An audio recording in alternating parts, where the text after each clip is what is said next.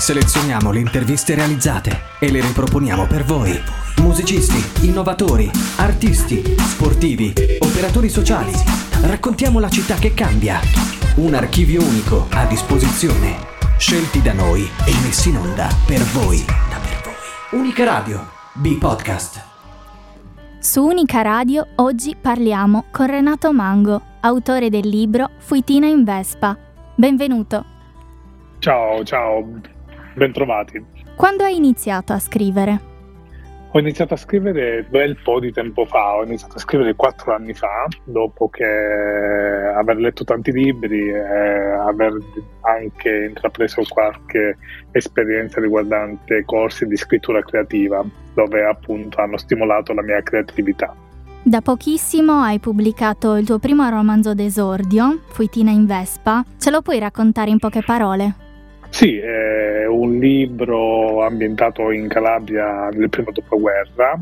Il soggetto di questo libro è Letizia, che è una ragazza di circa 15 anni che si ritrova a entrare in convento, quindi a diventare suora, non per vocazione, ma perché è l'unico modo per sfuggire alla violenza del padre questo percorso lo intraprende perché ha un'idea di sua cugina Luisa che le propone di entrare in convento insieme, ma proprio all'ultimo minuto Luisa si tira indietro e quindi lei si ritrova a dover affrontare il convento da sola contro ogni aspettativa e, e, quindi proprio per questo inizia a covare rancore con sua cugina e a sperare in una vendetta. Il libro si sviluppa in circa 20 anni, quindi poi si arriverà anche a un punto in cui finalmente Letizia può mettere in atto la sua vendetta nei confronti di sua cugina. Ci sono degli autori che ti hanno ispirato nella stesura del tuo romanzo e ti chiedo anche quali sono le sfide che hai incontrato durante la stesura del libro. Uh, io leggo tantissimo, leggo sia in italiano che in inglese, libro sia storico che giallo e quindi diciamo che forse il, lo scrittore che ha influenzato di più la mia scrittura è Ian Rankin uno scrittore scozzese contemporaneo. La sfida invece per quanto riguarda la stesura è innanzitutto trovare il tempo per scrivere perché non essendo uno scrittore ma facendo un altro lavoro si ha proprio mancanza di tempo e poi anche le tantissime ricerche che ho dovuto fare perché per quanto siano solamente cento anni fa questo libro è ambientato nel primo Novecento, noi siamo cento anni dopo, però sono, il mondo si è evoluto tantissimo, quindi ho dovuto fare tante ricerche storiche per capire un po' l'ambient, quindi non cambiare, non fare errori di descrivere oggetti o situazioni che a quei tempi non c'erano. C'è un personaggio del tuo romanzo a cui ti senti particolarmente legato?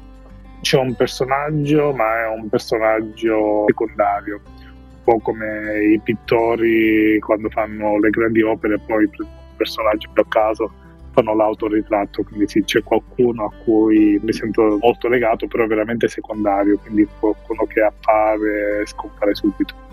Ci sono dei progetti futuri per eh, questo romanzo? Hai in mente già un seguito o pensi sia un romanzo autoconclusivo? Il libro non è autoconclusivo, il libro ha una, un finale aperto proprio perché io voglio che i lettori abbiano, si sentano liberi, quindi abbiano la possibilità di dare una fine al libro. Uh, mi sto accorgendo che tanti però lettori vorrebbero una, una conclusione del libro, quindi un'evoluzione più che una conclusione. Quindi ci sto lavorando.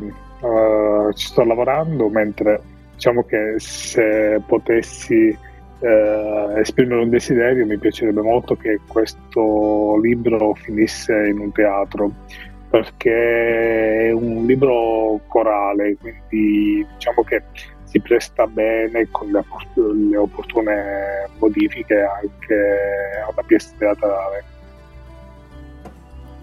Per quanto riguarda invece la parte di rielaborazione del tuo romanzo, hai incontrato difficoltà a risistemarlo o l'hai trovato semplice? No, allora io ho Mm, prima di scrivere il libro ho scritto proprio una scaletta, quindi c'era il canovaccio, avevo già descritto bene gli intrecci, i personaggi, con le schede personaggi, eccetera.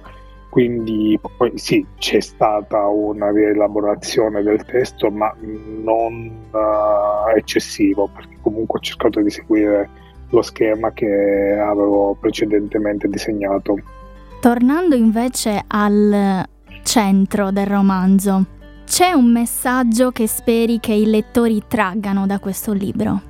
Allora, il libro è un libro molto femminile, nel senso che si parla molto della condizione femminile, delle società patriarcali, eh, delle donne che dovevano sottomettersi al volere dei mariti e dei genitori. È un libro in cui la violenza è esplicita, quindi il libro contiene una descrizione molto minuziosa di una violenza sessuale. Ed è un libro quindi crudo per quanto riguarda la tematica della violenza femminile. Quindi il messaggio è proprio quello, cioè l'obiettivo è quello di far provare anche schifo per quanto riguarda queste umiliazioni, questo comportamento di sopraffazione verso le donne. Quindi il messaggio che spero passi è appunto la bruttezza e la crudeltà che le donne per tanti anni hanno dovuto subire purtroppo ancora subiscono. E, e che quindi uno sprono anche per tutti a far sì che le cose cambino. Ringrazio Renato Mango per la disponibilità vi ricordo che potete ascoltare questa e tante altre interviste su unicaradio.it, Spotify e Google Podcast. Noi selezioniamo le interviste e le riproponiamo per voi. Riascoltale su unicaradio.it o scaricale. Unica Radio. Portala sempre con te.